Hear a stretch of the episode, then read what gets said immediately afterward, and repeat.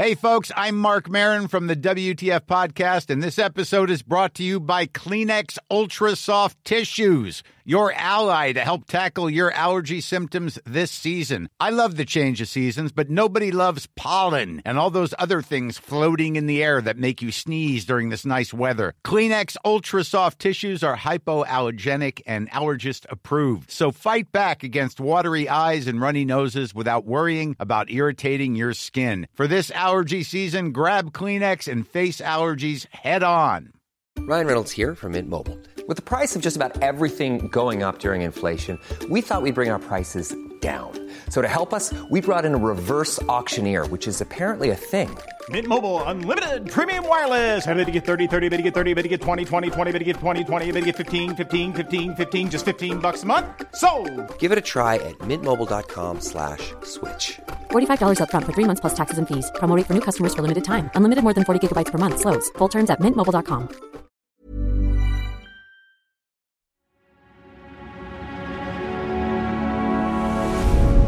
Tortoise.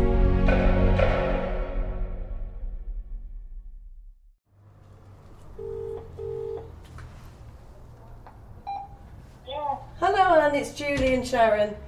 You're coming in. Thank you. Please enter. Finally got it, sir. Justice.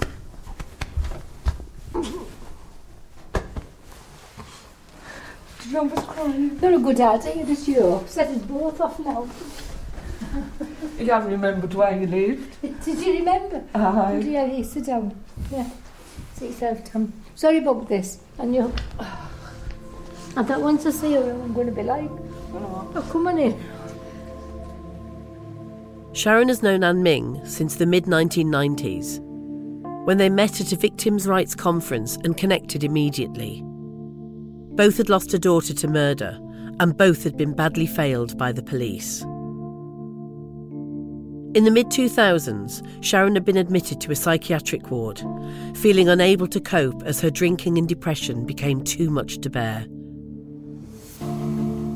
And the nurse said that there's a phone call for you, and I was shocked because it was on, even though it mirror.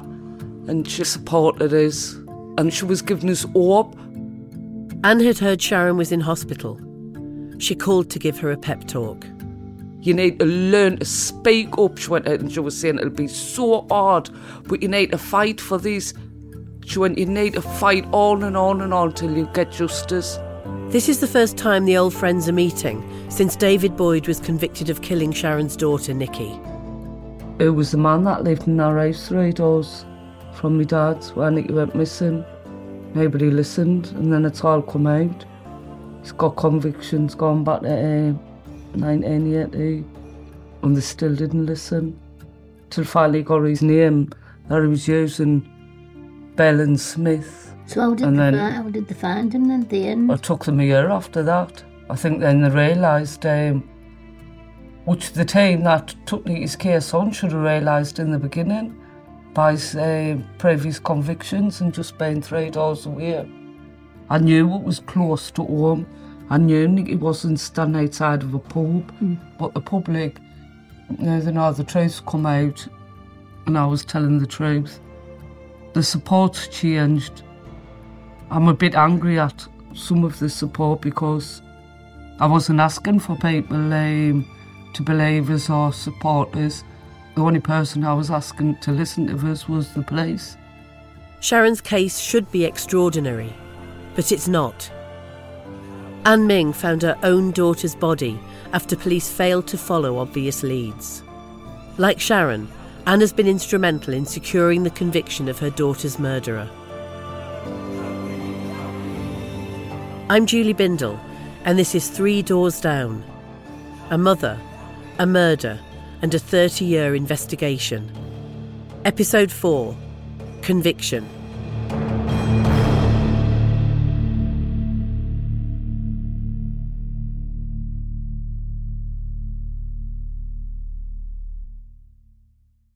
Lisa Theaker, the police officer in charge of the investigation, was made aware of David Boyd's name in 2016. Between the wrongly suspected George Heron being acquitted in 1993 and David Boyd's arrest in 2018, little happened. Nikki's murder effectively became, aside from occasional and cursory reopening of the file when Sharon made a scene, a cold case.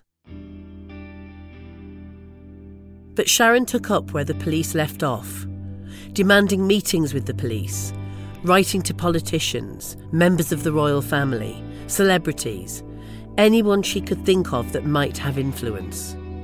She made posters of Nikki that she would paste across bridges and shop doorways in Sunderland. Getting arrested time after time after time, just for somebody to listen. She wanted direct contact with the police officers, so she got herself arrested purposely so that she could speak to them and ask about the status of the investigation. It's heartbreaking. It is. It's very hard if you're trying to get the police to listen to you. You know, um, it really is. Were it not for Sharon's relentless campaign to get justice for Nikki, I would probably never have heard of the case. I got more into campaigning like on um, Facebook and that. Got us some big posters done. And posters were saying things like, Do you know anything about this murder? I was trying to get into prison to make a big campaign thing. The judge kept saying, if you come back in front of me, you'll go to prison. I refused solicitors, thinking, well, if I just admitted, they'll send us to prison. Not putting windows out and gone looking for these people. And these people were all potential witnesses to what had happened to Nikki. I think people used to think I was crazy and think, oh, there's Sharon, she's been drinking. I think the thing in my area was I was a bit of a nutter because I wouldn't shut up. Sharon, a grieving mother with three other kids to raise, was in a position of having to delve deep into her former community. A community that had decided she was a bad mother who neglected her child and almost caused her murder. But she was actually the polar opposite and was doing the police's job.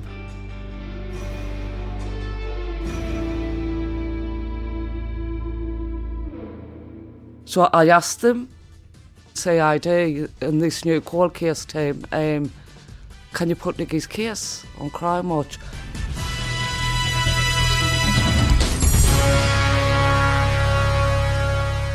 Now, next month will mark the 21st anniversary of seven year old Nikki Allen's murder. She'd been a happy child, growing up in the Wear Garth flats in Sunderland, but on the night of the 7th of October 1992, she went missing. Despite a frantic search, she wasn't found until the following day. Her body was discovered in a disused building near to where she used to play. She had been stabbed 37 times. That Crimewatch episode was down to Sharon. She had been asking police for years why they couldn't get the case back on TV. And when they did nothing, she contacted the producers herself and set the wheels in motion. I've just got to a point in life, if I want something done about Nikki's case, I've got to go and take myself instead of sitting at home crying or drinking. And that was not all Sharon was doing. Through her own investigation, Sharon came to suspect David Boyd. It was me that gave his, give his name in after 11 years watching him because his ex-partner gave in to me other names he was using, uh, Smith and Bell.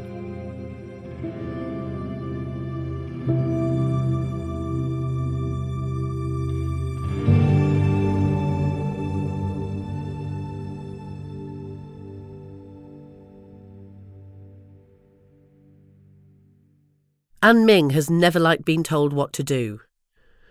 Now in her late 70s, as a 15 year old, she fell in love with Charlie, an older man of Chinese heritage whose family ran the Chinese takeaway. Her parents seriously disapproved at first, but Anne stood firm and persuaded them to sign the form to allow them to marry when Anne was just 16 years old. Anne and Charlie stayed happily together until his death 12 years ago. As a dual heritage couple in a white working class town in the northeast, life wasn't easy, but Anne fought back against the prejudice that came their way. And then the worst happened. Their daughter Julie disappeared off the face of the earth, and the police refused to believe Anne that something terrible had happened to her. In November 1989, Anne was looking after her grandson Kevin for her 22 year old daughter Julie. She said to me, Don't forget, Mum, to ring me in the morning, half seven, to wake me up. Little did I know that would be the last time I'd see her alive. And when I rang the house next morning, got no reply, I just thought she'd slept in, because we were working late. So I drove down to the house. When I got the house, all the curtains were closed, doors was locked, I didn't have a key. The man over the road was up. I said, had he seen Julie at all?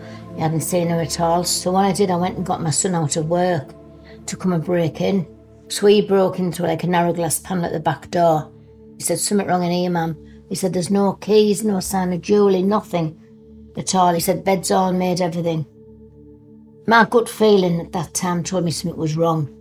I said, I'll phone the police. Anne's assumption is that the police would help. And they said, It's too soon to report somebody missing. I suggest that you go home and wait for it to phone. The phone didn't ring. And we went down there to report that she disappeared mysteriously. And the policewoman on the desk, she said she could have gone to a nightclub. She could have got drunk, she could have slept it off. I said, She's left a young child, three year old, with me. The police officer said to Anne, Your daughter's a typical case just to take off. I said, What do you mean by that? He said, Well, she had problems in her marriage. She was due to go to court for a separation. He said she'd probably come home, it's been cold and dark. And she said she knew the little boy was being looked after. That she could have gone down to the A19 and hitched the lift and gone and started a new life in London. I said, I don't care how long you've been in community relations. You are dealing with a stranger. And I'm dealing with my daughter. And as a mother, I'm telling you something's happened to my daughter.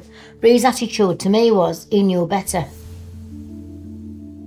As in Sharon's case, the police took an early view of what had happened to the victim, which impacted how they investigated the case. In the vital golden hour after Julie went missing, where police are trained to secure vital evidence in a missing person case, they insisted that she had taken off to London to start a new life. Julie always confided in her mum and dad if anything was troubling her. She had a three year old son who she was devoted to. Her work, friends, and social life were all in the northeast. She didn't take clothes, keys, or passport. Nothing suggested she had left, as the police kept insisting. But while the police focused on this theory, a man who knew Julie had been seen close to her home on the night she disappeared. Billy Dunlop was known to be violent to women. It wasn't until four days after Julie disappeared that police sent a forensic team to investigate, which means that vital evidence, such as DNA, was lost. For 75 days, Anne was left in limbo. Anne describes that period as torture. She was convinced that her daughter had been killed. All of Julie's things were in her apartment, including her clothes and makeup. And I said, You're suggesting she took off to London? I said, She wouldn't go at the end of the street without her makeup on. I said, You've got it wrong. I said, My daughter's dead.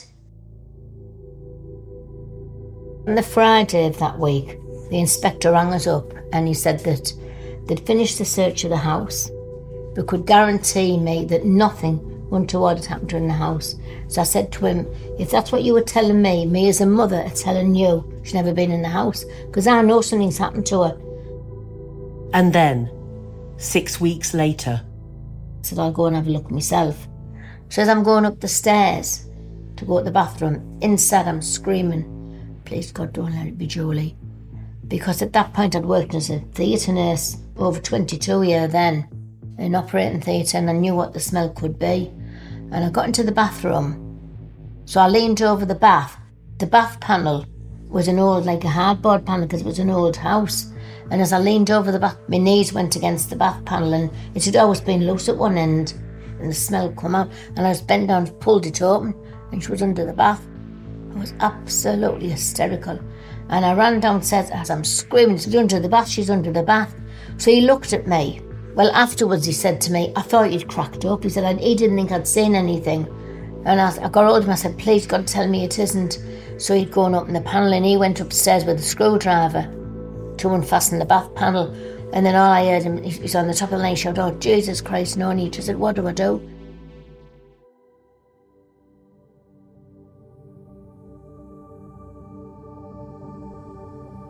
During Dunlop's trial, it was revealed that during the house search, a police sniffer dog was guided upstairs.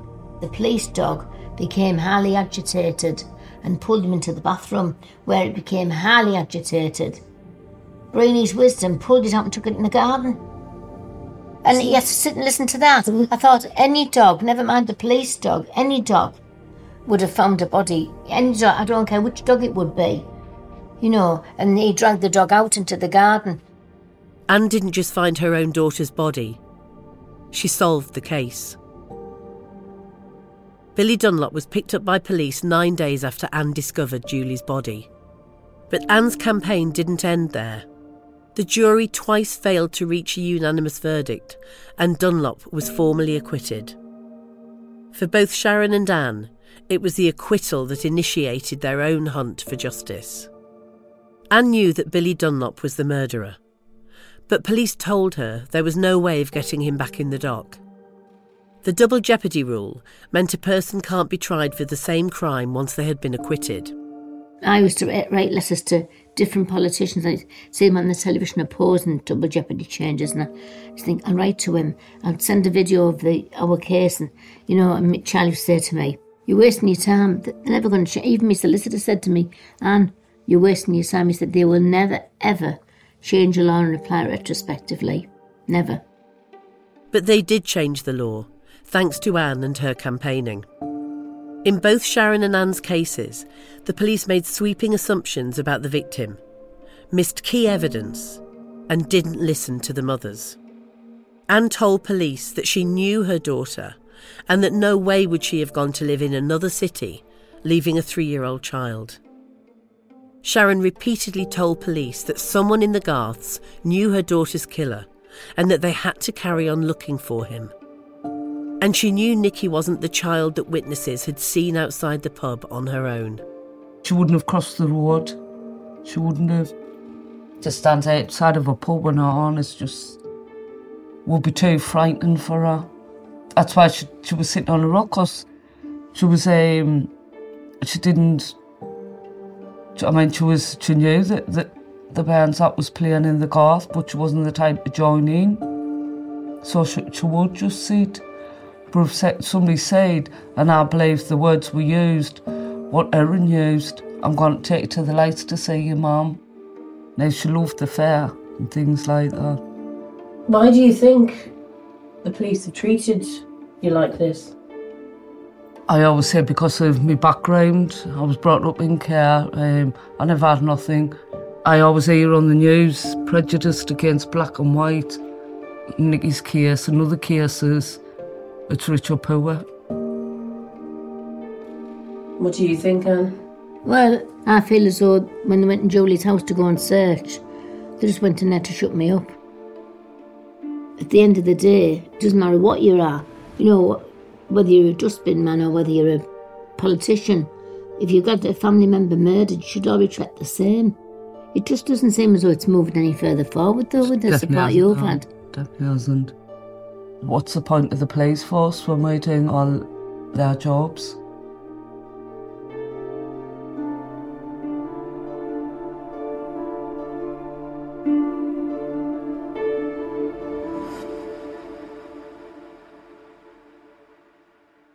There is more to this story than just a delayed conviction. The wait to find Boyd had an immense impact on Sharon. But no, we all survived this. Hmm. Sharon's other daughters were taken into foster care. I got loads of crap because, and then I was on this strong medication and drinking because my daughter had been murdered, and I didn't have any family. And my stepmom was looking after me, and then they said they would look after them just for a few weeks. I trusted them, I believed them, and then years later they come to us. The same social worker were another one that I used to work with and said that the person that was looking after them, what they recommended was a paedophile for 20 years. Sharon was grossly let down by the authorities again. You can't believe it. Hey, Sharon. So I've got Okay. some anger issues and Yeah, yeah. Sharon felt as though she could only rely on herself to solve the murder. Can't believe her every step of the way. You've been let down, haven't she? Mm-hmm.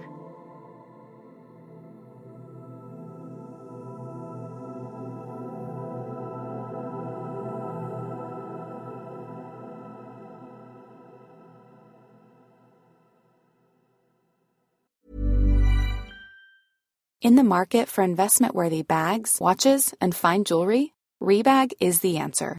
Rebag is a luxury resale platform where each piece is carefully inspected by experts to ensure quality and authenticity. Use Rebag to buy and sell finds from the world's top brands, including Louis Vuitton, Chanel, and Cartier. Head to Rebag.com to get 5% off your first purchase with code REBAGNEW. Shop today at Rebag.com. That's R E B A G.com. And use promo code REBAGNEW for 5% off your first purchase. Hi, I'm Daniel, founder of Pretty Litter. Did you know cats tend to hide symptoms of sickness and pain? I learned this the hard way after losing my cat, Gingy. So I created Pretty Litter, a health monitoring litter that helps detect early signs of illness by changing colors, saving you money and potentially your cat's life. Pretty Litter is veterinarian developed, and it's the easiest way to keep tabs on your fur baby's health right at home. Go to prettylitter.com and use code ACAST for 20% off your first order and a free cat toy. Terms and conditions apply. See site for details. Even when we're on a budget, we still deserve nice things. Quince is a place to scoop up stunning high end goods for 50 to 80% less than similar brands. They have buttery soft cashmere sweaters starting at $50, luxurious Italian leather bags, and so much more. Plus, Quince only works with factories that use safe, ethical, and responsible manufacturing. Get the high-end goods you'll love without the high price tag with Quince. Go to quince.com slash style for free shipping and 365-day returns.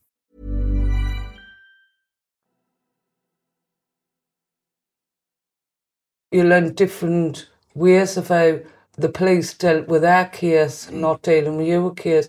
Sometimes you start to feel like um, sorry for yourself because I used to think, well, why is I not getting this help? Why?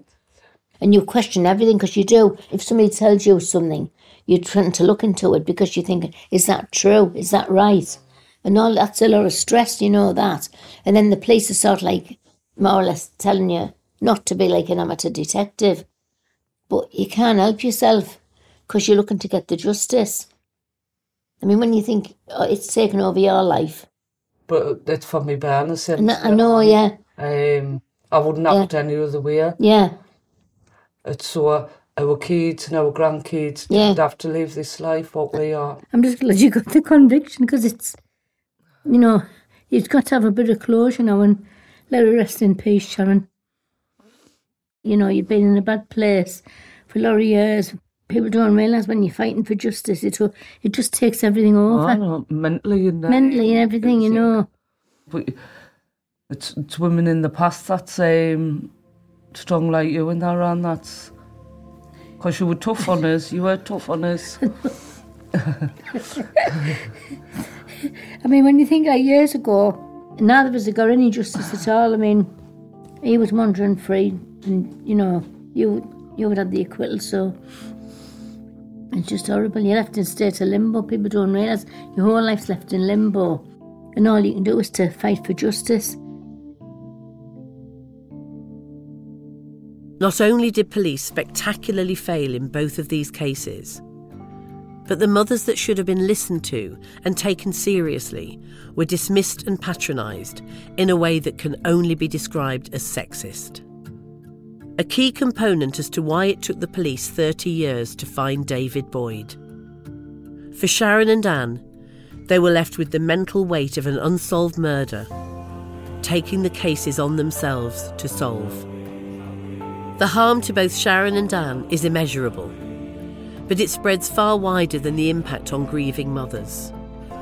And there are other consequences to the police not stopping David Boyd in 1992. He was a known child sex offender who had murdered Nikki and not been caught. He'd not even been questioned. Emboldened by getting away with a brutal murder, he was free to continue to target other girls. In the next episode, And it was only when I started reading the article and I got to the bottom and I seen his face, I said to my mum, I was like, oh my god, that's him that had grabbed Me, when I was 13, I was absolutely horrified. It's a face you never, you never forget.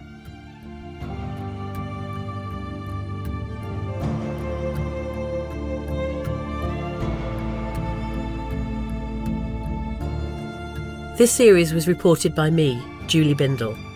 It was written by me and Joanna Humphreys. The producer was Joanna Humphreys. The narrative editor was Gary Marshall. The sound design and original theme is by Tom Kinsella. The executive producer was Jasper Corbett.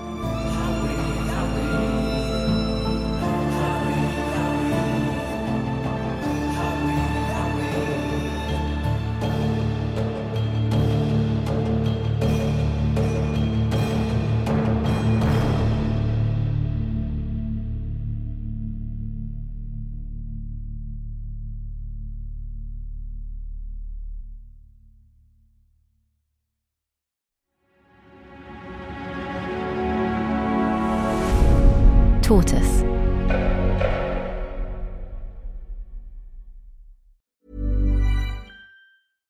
Mom deserves better than a drugstore card.